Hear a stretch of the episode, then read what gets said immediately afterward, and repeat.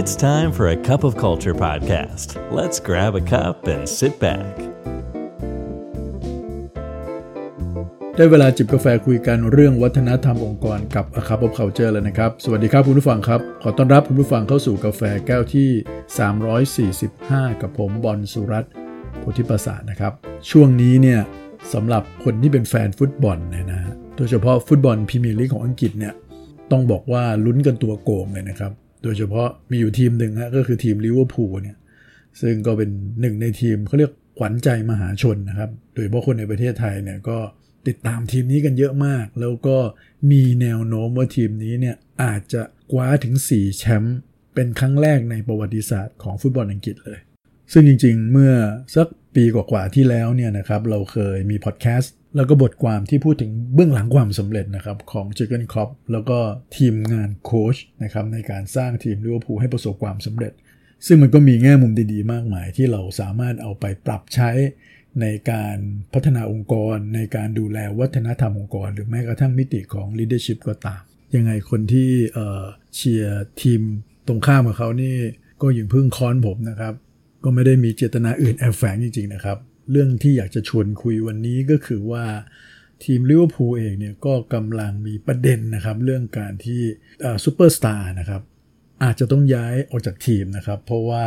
ต้องการค่าเหนื่อยที่มากขึ้น ผมเองก็ในฐานะคนที่ติดตามเรื่องนี้มาโดยตลอดเนี่ยก็มีความเชื่อลึกๆมาตั้งแต่แรกว่าการย้ายทีมไม่น่าจะประสบความสำเร็จครับ เพราะว่าจริงๆแล้วเนี่ยปัจจัยการ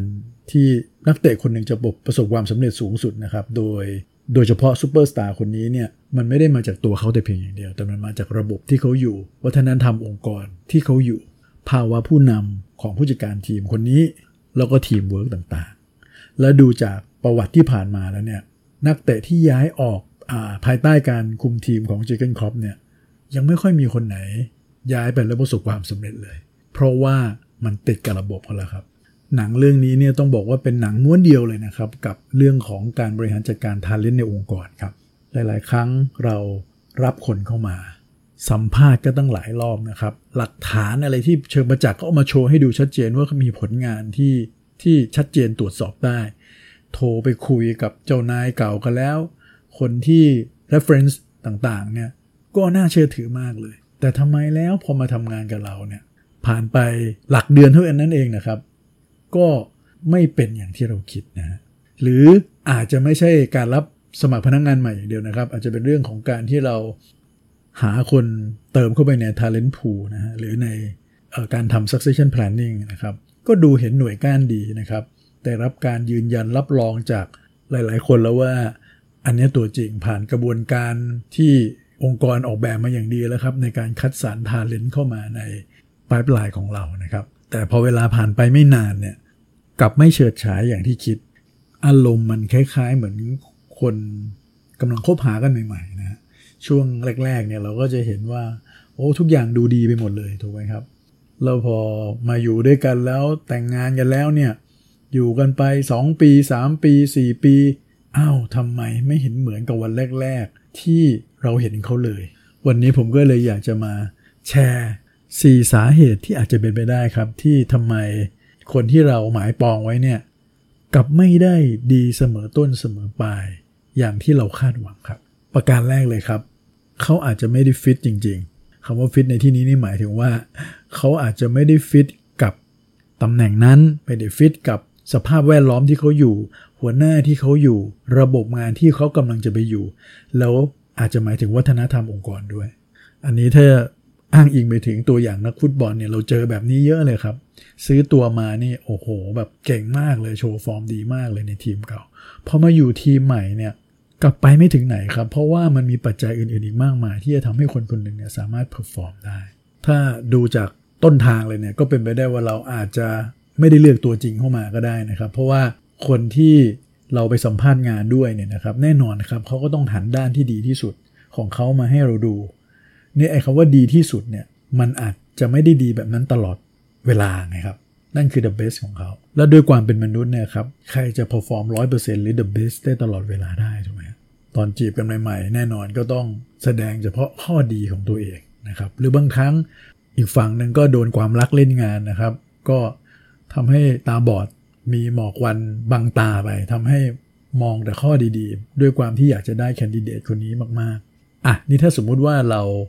ตรวจสอบอย่างดีแล้วนะครับ เรามีกระบวนการในการ assess มาอย่างดีชัดเจนแล้วว่าเราได้คนที่ใช่แน่ๆเนี่ยนะครับคำถามก็คือแล้วเขาเหมาะกับเราหรือเปล่าเขาเหมาะกับสภาพแวดล้อมใหม่นี้ไหมเขาเหมาะกับสไตล์ของผู้จัดการคนนี้หรือเปล่านะครับหรือเขาเหมาะกับวัฒนธรรมองค์กรของเราหรือเปล่า นี้บางทีเราก็บอกว่าเอ๊ะดูจากสไตล์แล้วเนี่ยเขาเป็นคนกล้าคิดกล้าทำกล้าแสดงออกนะครับมีอะไรพูดตรงไปตรงมา แล้วเราเช็คแล้วว่าเออเป็นอย่างนั้นจริง ๆ ในขณะเดียวกันเนี่ย องค์กรเราก็มี core value เรื่องของ inclusive หรือเรื่องของ innovative ชัดเจนมาก เพราะฉะนั้นคนแบบนี้เหมาะแน่นอนอ่าสมมตินะครับคำถามคือองค์กรเราเป็นอย่างนั้นจริงๆหรือเปล่าเพราะวัฒนธรรมองค์กรที่เขียนในกระดาษหรืออยู่บนเว็บไซต์หรือบนข้างฝาเนี่ยบางครั้งมันอาจจะไม่ได้สะท้อนความเป็นจริง หรือองค์กรเราอาจจะยังไม่ได้เป็นอย่างนั้น มันเป็นแค่สิ่งที่เราปรารถนาเดี๋ยวเขาเรียกว่า wishful thinking อยู่เลยก็ได้ แล้วในขณะเดียวกันตัวแคนดิเดตเอง เขาก็อาจจะคาดหวัง และอาจจะนึกว่าเรามีสิ่งนั้นอยู่แล้ว แต่ที่ไหนได้เรากำลังสร้างสิ่งนั้นอยู่ เห็นภาพไหมครับ มันมี mismatch เกิดขึ้น มันมีความไม่ฟิตเกิดขึ้นอะนี่ก็มีคำถามแล้วเราจะแก้ปัญหาเรื่องนี้ยังไงดีงั้นเราก็ต้องเบอร์ไว้นิดหนึ่งก่อนนะครับ ถ้าเป็นในเชิงของผลงานเช่นเดียวกัน สมมุติว่าเราต้องการคนที่มี performance ระดับ 80 อย่างนี้เป็นต้นนะครับ เราก็ต้องหาระดับร้อยไว้ก่อนเลย เพราะเผื่อไว้ว่าเออถ้าสมมุติว่า เขาไม่ได้ร้อยตลอดเขาตกมาอยู่ที่ 80 เป็นส่วนใหญ่ มันก็ยังโอเคถูกไหมฮะ อันนี้ก็ต้องลองไปอัพพลายดูครับว่าตำแหน่งนั้นๆมันเป็นงานเกี่ยวกับอะไร ส่วนในมุมสภาพแวดล้อมภายในที่เขาต้องมาอยู่ด้วย เราก็ต้องอยู่กับความจริงครับ เราก็ต้องเหมือนประเมินตามความเป็นจริงว่ามันเป็นยังไงนะครับ แต่ไม่ใช่เราเอาสิ่งที่เราคาดหวังว่าจะเป็น และคิดว่ามันเป็นอยู่แล้ว นั่นน่าจะเป็นสาเหตุแรกนะครับ สาเหตุที่ 2 ก็เป็นเรื่องของการที่คนไม่ engage กับองค์กรหรือ disengagement และการที่คนไม่ engage กับ องค์กรเนี่ยจริงๆ แล้วสาเหตุหลักมันก็มาจากการไม่ engage กับคนนั่งงานเนี่ยครับเป็นหลักเลย เราได้คนเก่งมาแล้ว แต่ว่าเจ้านายเอาไม่อยู่นะครับเราก็ไม่ได้ใส่ใจ ไม่ได้ให้เวลาไม่ได้โค้ชเขาอย่างเต็มที่ performance มันก็ตกลงได้นะครับไอ้ภาพที่เราคาดหวังมันก็อาจจะไม่ได้เป็นอย่างนั้น บางทีเราไปคิดว่าเขาเป็นคนเก่งล้วก็เลยปล่อยเลยนะฮะหรือบางครั้งมันอาจจะมาจากลูกโซ่ได้นะครับ อย่างเช่น ตัว หัวหน้างานเองเนี่ยแหละนะครับ ก็จริง ๆ แล้วก็เป็นคนที่ให้เวลาเป็นคนที่มีความสามารถโดดเด่นอย่างเงี้ยนะครับ แต่ตัวหัวหน้าเองอาจจะมีปัญหาเรื่อง engagement อยู่เหมือนกัน กับหัวหน้าของเขาเนี่ยนะฮะและแน่นอนก็เขาก็อาจจะไม่อยู่ในสภาวะที่เสมอต้นเสมอปลายในการดูแลคนได้ดีได้อันนี้ก็เป็นสาเหตุสำคัญเลยครับ ที่ทำให้ทาเลนต์เนี่ยไม่เฉิดฉายอย่างที่เราคิด อันที่3นะครับอาจจะเป็นเรื่องการเมืองนะครับ คนเก่งจริงนะครับ หรือจะเป็นคนที่เราวางตัวไว้อยู่ใน Talent Pipeline ต่างๆ แต่คนเก่งก็มีคนไม่ชอบขี้หน้าก็มีนะยิ่งเก่งมากก็อาจจะมีคนไม่ชอบขี้หน้ามาก เรื่องนี้มันเป็นธรรมชาติของมนุษย์นะครับ บางทีมันก็พูดยากเหมือนกัน โดยเฉพาะองค์กรที่ไม่ได้เน้นเรื่องการสร้างวัฒนธรรมองค์กรอย่างจริงจังนะครับ มันก็จะเกิดเรื่องของ culture ที่เป็นมลพิษบางอย่างเกิดขึ้นได้ มีการแบ่งพักแบ่งพวก คนที่เก่งจริง ๆ เนี่ย กับไม่ได้รับการเชิดชู หรือไม่ได้อยู่ในสปอตไลท์คนที่เป็นทาเลนต์กับกลายเป็นคนที่สามารถอยู่รอดปลอดภัยในการเมืองได้ดีอะไรอย่างเงี้ยซึ่งถ้าเราคิดว่าการอยู่ในการเมืองได้ดีเนี่ยมันเป็นคุณสมบัติหนึ่งด้วยเนี่ยท่านก็ต้องรวมมันเป็นหนึ่งในคุณทีเรียในการคัดสรรคนนั้นเข้ามานะครับ แต่ผมเชื่อว่าเรื่องนี้เนี่ยในระยะยาวก็ต้องแก้นะครับ เพราะว่าเราไม่สามารถที่จะเอาคนเก่งแล้วต้องมา compromise ด้วยเรื่องแบบนี้ แล้วกลายเป็นว่าคนเก่งจริงๆอยู่ไม่ได้ หรือไม่ได้มีเวทีไม่ได้มีโอกาสให้เขาได้เฉิดฉายจริงๆเพราะงั้นเมล็ดพันธุ์ดีๆเหล่านี้มันก็ไม่ได้เติบโตงอกงามอย่างที่เราตั้งใจ แล้วก็อีกเหตุผลสุดท้ายนะครับ อีกข้อหนึ่งซึ่งอาจจะเกิดขึ้น และทำให้ talent ไม่ได้เฉิดฉายอย่างที่เราคิด ก็อาจจะเป็นเรื่องของปัญหาส่วนตัว ทุกคนก็มีทั้ง work ทั้ง life นะฮะบางครั้งมันเป็นเรื่อง life ของเขาแล้วยิ่งถ้าไปเจอเจ้านายที่ไม่ค่อยเอนเกจกับลูกน้องเท่าไหร่เนี่ย